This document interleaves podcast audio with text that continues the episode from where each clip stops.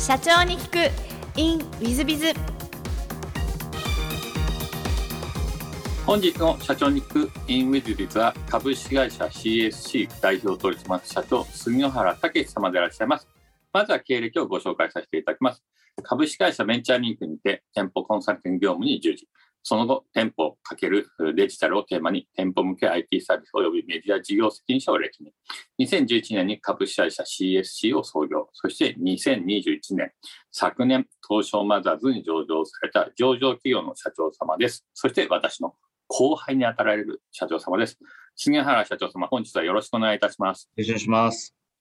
まず最初のご質問なんですが、ご出身はどちらでいらっしゃいますか？はい、僕は福島県の南相馬市言われているところで18歳まで育ってます。じゃあ、あの、原発の上の方とかいう感じですね。えっ、と、そうですね。原発の20キロ圏内ギリギリ、えー、外れたようなエリアですね、うちは。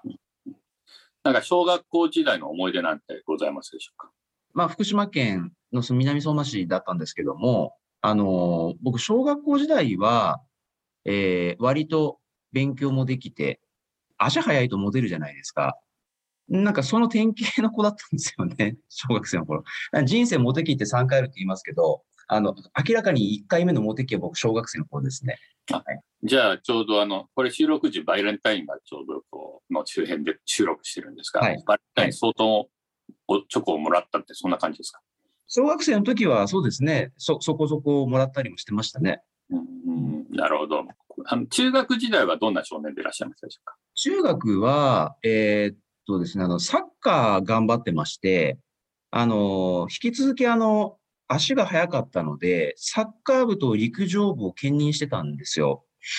なので、結構スポーツ頑張ってましたね。で、えー、サッカー部なのに陸上で高校の推薦が来たぐらいになって、あの、結構、あの、陸上は早かったですね、当時は。100メートル何秒かで走られたんですか？そうですね。100は僕そうでもないんですけど、中距離ですね。中距離の選手で、えー、大会出てましたね。400メートルとか。へえ。じゃあ、もしかすると、陸上でオリンピック目指せるぐらいとか、そんな感じでいらっしゃいますか？結構ですね、あの、小学校高学年のあたりは、結構そこら辺のその、なんでしょう。えー、特待選手みたいな感じで選ばれてたので、高校生と混じって練習してたぐらいなんですよ、当時は。えー、もう今全然ダメですけど、あの、なんで、その頃は、まあなんでしょうね、その、なんかスポーツで、えー、上を狙っていくみたいなのは、なんとなく無意識には考えてましたね。じゃあ、小学校、中学校時代はもう、オリンピック目指そうかなぐらいな、そんな感じですか？でも中学途中でも折れちゃいまして、あの、やっぱ遊びたいじゃないですか。なんで、あのー、中学校、まあ2年生ぐらいの時からもう友達と遊ぶの楽しくなっちゃって、ただまあ、あの、もともとその足が速かったんで、高校の推薦はいただけたんですよね。ただ、その、高校までそれをガチンコでやるつもり全くなかったんで、その推薦を受けずに一般入試で高校は入ったって感じです。なるほど。はい、高校も福島県内ですか？そうです。あの、福島県の原町高校という高校ですね。そこで3年間過ごしてます。なるほど。高校時代はどんなことして過ごしたなと思いでございますでしょうか？高校はアルバイトをしながら、その、なんでしょう、その、やっぱり自分の洋服だったり、遊ぶお金欲しさにアルバイトをしながら、えー、あとはサッカーですね。えー、サッカーをやって過ごしてたっていう感じですかね。あの、まあ、田舎なんで、あの、お金が、例えばアルバイトで稼げたとしても別に遊ぶところって今考えればそんななかったんですけども、あの、なので、まあ、サッカーやってアルバイトして、で、友達の家で、えー、集まってみたいな感じの、感じでしたね。なんで、その頃から、その、東京の憧れはあって、なんなら僕、あの、中学の時、東京の高校も受けてるんですね。あの、えっ、ー、と、東京電力って高校持ってるんですよ、あそこ。東電学園っていうんです。今あるかちょっとわかんないんですけども、その東京の日野市にあるんですね。で、僕、中学の頃からも東京に憧れが強かったんで、その東電学園を受けて、で、東電学園ってあの、学費無料なんです。要は将来東電で働くことを前提に入学するんで、お小遣いまで出るんですよね。いや、これはいいなと思って受けてみたんですけど、あの、残念ながら落ちて。なので、その、高校時代も、その、なんでしょう。東京への憧れっていうのは、多分人よりも強かったんじゃないかなと思いますね。なるほど。大学はじゃあ東京ですか？はい。あの、日本大学行きました。なるほど。はいなんか、えっ、と、日本大学に進んだ理由とか何かございます受かったからってだけです。か なるほど。なんか大学時代のこう思い出とかどんなことして過ごしたなんてございますでしょう大学はですね、あの、本当にその一般的な大学生で、あの、僕はあの、大学1年生から、あの、バーテンダーやってたんですね。で、えっと、池袋でやって、その後歌舞伎町でやって、で、そのバーテンダーっっていうのは、そのな、なぜやったかってよく聞かれるんですけど、単純にかっこいいなと思ってて、当時、僕の中ではですね、バーテンダーが。なので、シェイカーを振る姿とかっていうのに憧れて、バーテンダーをやって、で、学生なんで、そのバーテンダーの道をちゃんとその真面目にやろうとすると、結構やっぱシフト入んないと、バーカウンター出れないんですよね。なので、本当にその学校が昼間あって、夕方からお店入って、えー、朝までやるみたいな。なので、寝不足の記憶がすごいあって、学生時代に。その、で学校よりかもやっぱりバーテンの方が楽しくなってきて、なんでその、まあ大学は、まあ、えーもちろん、あの、席は置いてたんですけども、なんかバーテンダーやってるのがすごい楽しくなったんで、その大学4年生の時は、僕はあの、普通大学4年生っても残るは就活だけとか、単位も1個か2個じゃないですか。僕、えー単位56個余ってたんですよ。なんで相当しんどくって、ただ、その、もう4年生になってくると友達も授業出てないんで、自分で授業出ざるを得ないし、あとは就活しないといけないしっていうので、今でも、その、これあの、今も僕45歳ですけど、今でも大学卒業できない夢見るぐらい、あの追い込まれてましたね、4年生の時って。留年はなさなかったんです大丈夫でした。なるほど。なんか卒業できた秘訣なんてございます？あれじゃないですか、その、一応その、卒業、まあ就、就職先も決まってたんで、その、何が何でも卒業しないといけないっていう中で、そのテストを最後受けたときに、その、まあ一応回答しきった後に、で回答用紙の裏面に、いかに僕は卒業しないとやばいことになるかっていうことを全部つらつらと文章書いて、就職決まってるし、その、まあ、この後やりたいこともたくさんあるし、その自分の人生プラン考えたときに、その今先生が僕のことを落としたら、僕の人生どうどうなるかみたいなことをこうつらつらと書いて、確か一個でも落とすと卒業できなかったのかな、あの時。結構フルフル単位で取らざるを得なかったんで、そんなことをこう書いたあーのはすごい記憶に残ってますね。お願いの文章が大変お上手でいらっしゃったという、こういうエピソードびっしり書きました。なるほど。ありがとうございます。で、新卒で一番最初に行ったのは、あの、先ほど聞きました、証券会社とおっしゃった。はい。どちらの証券会社に行かれた？えっと、今はもうないみたいなんですけど、あの、スターフューチャーズ証券っていう、福岡が、えー拠点の、えー当時でいうナスダック上場ですよね。えーされてる会社に、えー決めて、あのこれ理由で言うと、あの、フューチャーズってついてるぐらいなんで、その、先物取引と証券と為替を全部扱ってるかなりユニークな会社だったんですね、当時。っていうところが、なんかその新しい、その、スタイルっていうところに興味が湧いたのと、あと、当時ですね、その、僕あの、えー将来、その、いずれかは起業したいなっていうのをおぼろげながらあったんで、その、金融の、そのお金の流れっていうところをつかめば経営の勉強になるかなと思ったので、その、投資銀行業務っていうのにすごく興味があったんです。ただ、さすがに外資系はなかなか飛び込めないというか無理、敷居が高すぎたので、当時の僕には。なんで、当時の僕がその入ったスターフューチャー証券っていうのは、えーいわゆる投資銀行業務をこれから立ち上げるっていうふうな時期だったんですね。だとしたら、その先輩後輩というふうな、えー、その力関係もなく、ゼロからスタートなんで、その一気に初年度からでも自分の努力次第ではいろんな経験積めるかなと思って、えー、入社したっていうのが一番の理由ですね。なるほど。何年ぐらいいらっしゃったんですか ?1 年半です。っていうのが、入社して分かったんですけど、いわゆる法人相手のそのホールセールっていう業務をやらないっていうことになって、なんじゃそりゃっていう話になって、で、結局そのリテール営業に回されたんですよね。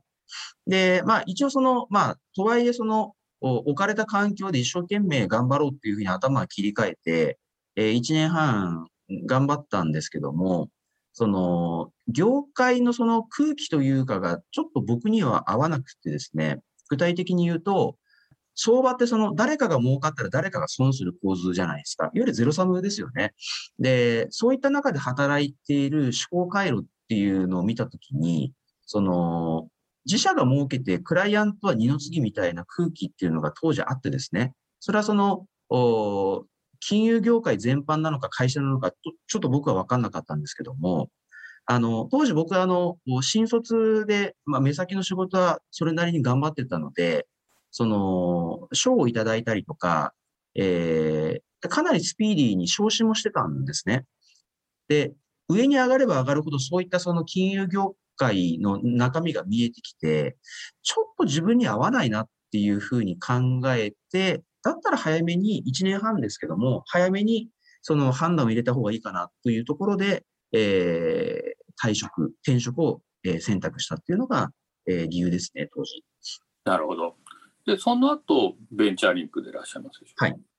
なんかベンチャーリンクを選んだ理由というのはございましたか？一個は、やっぱりその起業家排出機関というネーミングに惹かれたっていうのが一つですよね。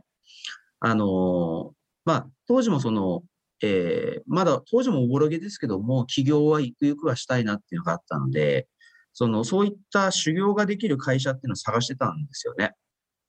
で、そのベンチャーリンクという、まあ、そのさっきの企業排出機関というようなキーワードが飛び込んできて、で、正直何やってる会社か全然わかんなくって、その、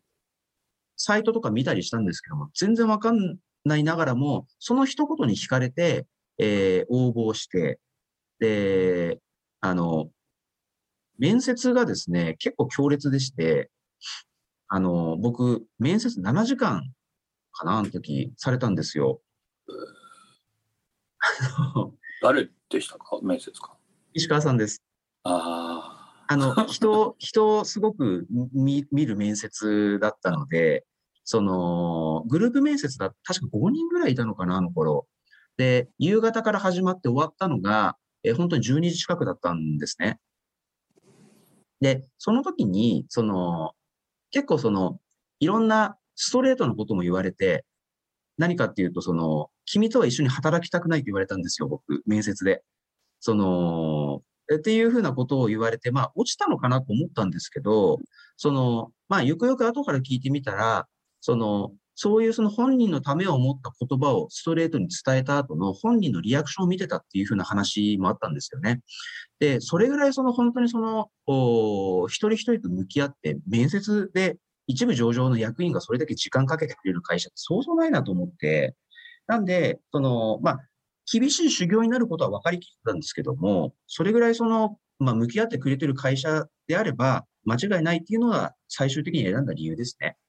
なるほど。ありがとうございます。法でした、面接は本当に。えー、あの、そんな面接を石川さんはやってんだなと違うことを思ってしまいましたけども。あちょっと私とは違うね。あリスナーの皆さん、あの、わからないけど、私よりも少し年上で後から入られた石川さんは同じ常務仲間だったら。あそうですね。はい。はい。えっと、元の話に戻りまして、なんかベンチャーリンク時代の思い出ってございますでしょうか？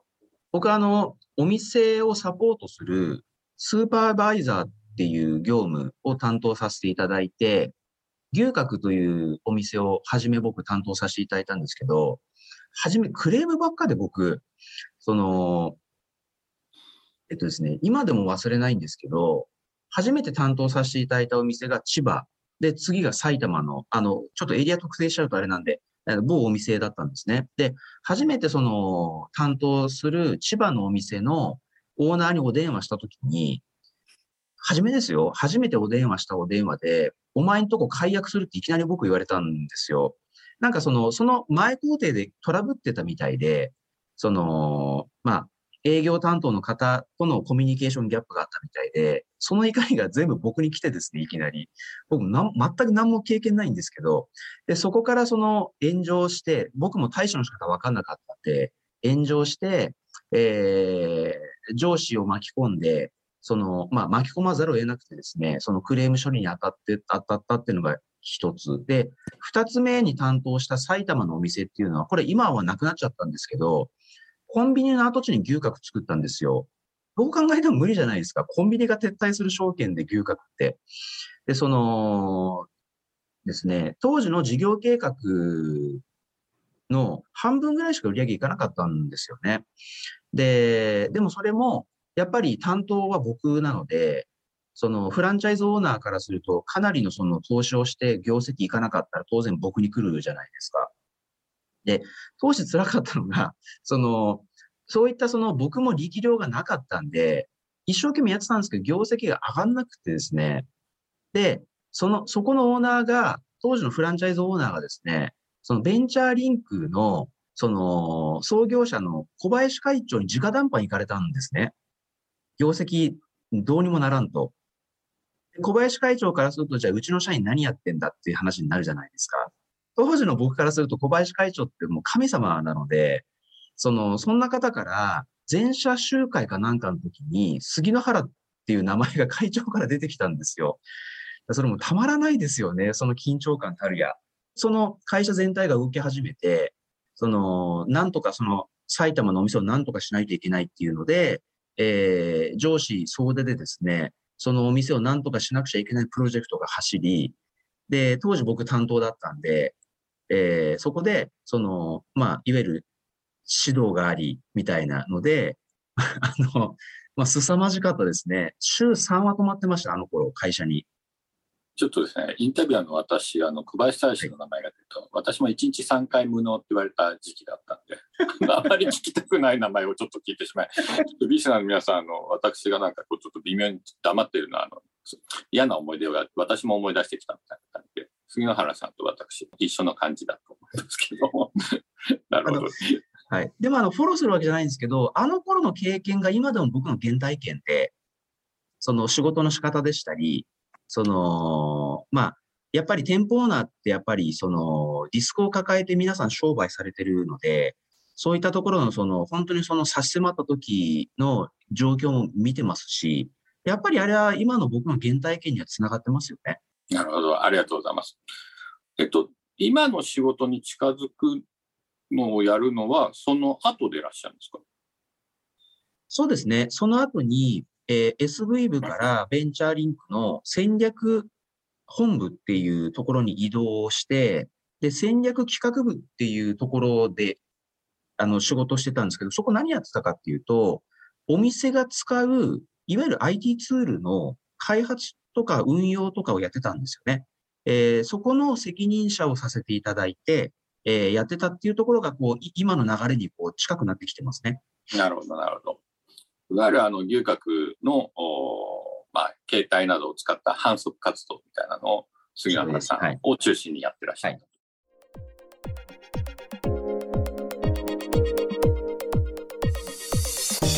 3分コンサルティングウィズビズが社長の悩みを解決。本日の3分コンサルティングは Y 社様です、えー、メーカーさんだそうです、えー、私の父が始めた会社です。ここ10年はじりじりと売り上げを下げております利益はトントンがいいところで最近は赤字がついています後継者として息子が働いているのですが先日別会社を作って自分で仕事をしたいと切り出されましたそろそろ私は引退をして会社、息子に会社を譲ろうかと思い始めてた矢先の出来事でした。聞けば数年前より、うちの会社はもうダメだろうと思っていたとのこと。俺が社長になっても自利品の先行きしか見えないと言われました。引き止めようにも言葉ず一回預からせてくれというのが精一杯でした。どうにか息子を引き止める手立てはないものでしょうか。これは大変難しい問題ですね。私の知り合いの、えー、女性経営者の方が、えー、お父様も会社経営をやってらっしゃって、で、息子さん、長男さんに継がせようと思って一緒にやってたんですが、結局長男さん外出てって自分でまあフリーランスみたいな仕事をしながら今あやってるで結局お父様のその会社さんは、えー、潰して、えー、しまったといわゆる整理してしまったということがございましたそんな話を聞いたときにですね難しいな親子関係はというふうに、えー、思ったものです、えー、でどうしてじゃあそれ繋がらなかったのかっていうとやっぱり儲かってないんですね儲かってない会社継ぎたいと思う方は少ないですね。あの、儲かってない会社継いだ方って、渋々というか、もうそうせざるを得なくて継いだ方いらっしゃいます。私のお知り合いも、で、あの、セミナーなんかもよくやってらっしゃる方で、よくご自身の話をして、えー、方は、えー、お父さんは急に亡くなって、で、その、どうなってんだろうと思って会社のこと全く知らず、えー、大企業のサラリーマンやってらっしゃって出世街道に乗ってた方なんで、えー、会社の方見に行って、えー、金庫開けて決算書とも言ったら、うわ、すごい悪い成績、業績ということで、でもこんなん閉じちゃうんだなと思ってたら、えー、経理のおばさんが腕を掴んで離さず、どうにかしてくださいって涙ながらにこう引き止めて、逃げないでくださいって言って言われて、えー、と思ったと。その後葬式とかやってたら、あの、葬式で、えー、金融機関さんの支店長とかみんな来て、息子さん継いでくれるんですなんて、葬式の最中に詰められたと。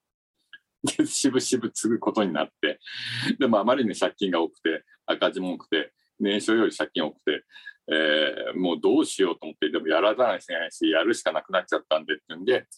最後、奥様と、まあ、日めくりカレンダーを作って、何百日というですね、この何百日でもしこの会社ダメだったら、えー、全部その 借金も、えー、連帯保証人というか保証人になりますので、えー、心中しようと決めて、で、お次になって、結果的に写真、借金も全部、えー、無借金経営まで持ってって、大成功した方いらっしゃいます。それ覚悟ですよね。それ以外にも、やっぱりお父様が急に亡くなられて、いろいろ見たら、3社経営してたけども、うわ、本当はこれ資金繰り回ってない。どうするみたいなので、俺がやろうって決めた方が、今ではほぼ無借金系、大変有名な、えー、建設関連の企業をやってらっしゃるなんても話も、あお仲間ですが、社長仲間ですが、お聞きしたことあります。つまり、あの、お次になるということは、自分が何とかするみたいな覚悟をしないと告げないってことですね。それ以外にも、えー、アクセサリー会社さんで、えー、自分が継ぐからいいからお父さん、あの、引退してくれと言って、年商とほぼ一緒の借金があったのに、今では無借金まで持ってた方がいらっしゃいますけども、それはやっぱり、あそれぐらい、あの、覚悟をしないと無理だということを示している3事例だと思うんですね。ですので、息子さんが別会社を作って自分で仕事したいと言い出した以上は、おそらくお次になることは難しいんじゃないでしょうか。もしかして、えー、今の社長様が、えー、いい企業、大変儲かる企業を作って、未来もある企業を作ったならば、えー、息子さんにも継ぎたいと思うかもしれないし、その息子さん以外の他人の方も継ぎたいと思うかもしれないし、場合には M&A で高く売れるかもしれません。そういうもんなんじゃないかなと思います。えー、ですので、まずはあどうしても継がせたいというのは、いい会社を作る。業績のいい会社を作る。働きたいと思うような会社を作る。継ぎたいと思うような会社を作る。それが最優先だと思います。もしそれができないならば、えー、今の社長様の代で、えー、潰すなり、えー、生産するなり、えー、M&A で売るなりすることも視野に入れた方がいいんじゃないでしょうか。で、息子さんがあどうしても継がないならば、えー、他人で次になる、お次になる方もお探しになることもお勧めしたいと思います。やっぱり、えー、会社をやるというのは覚悟が必要です。えー、昔、脱菜の、日本酒の脱菜のメーカーの桜井会長にご講演会をしていただいたときにこう言われました。社長は育てられる。社長は勝手に育つ。こういうことをおっしゃっていただいたことがあります。私も大変共感しています。そういう意味では、自分が覚悟すれば、えー、会社を継ぐこともできるし、立て直すこともできると思いますが、ご覚悟を持ってない方にはちょっと厳しいんではないかなと思います。えー、逆に言えば覚悟を持たせるぐらいのことをするしかないんじゃないかなと思いますので、えー、もしよろしければ大変難しい問題ですので、えー、無料で経営相談なども持ってますので、えー、ご相談乗りますので、えー、ぜひそんなことで、えー、プランを考え直していただいたらいいんじゃないかなと思います。えー、本日の3分コンサルティングはここまで。また来週。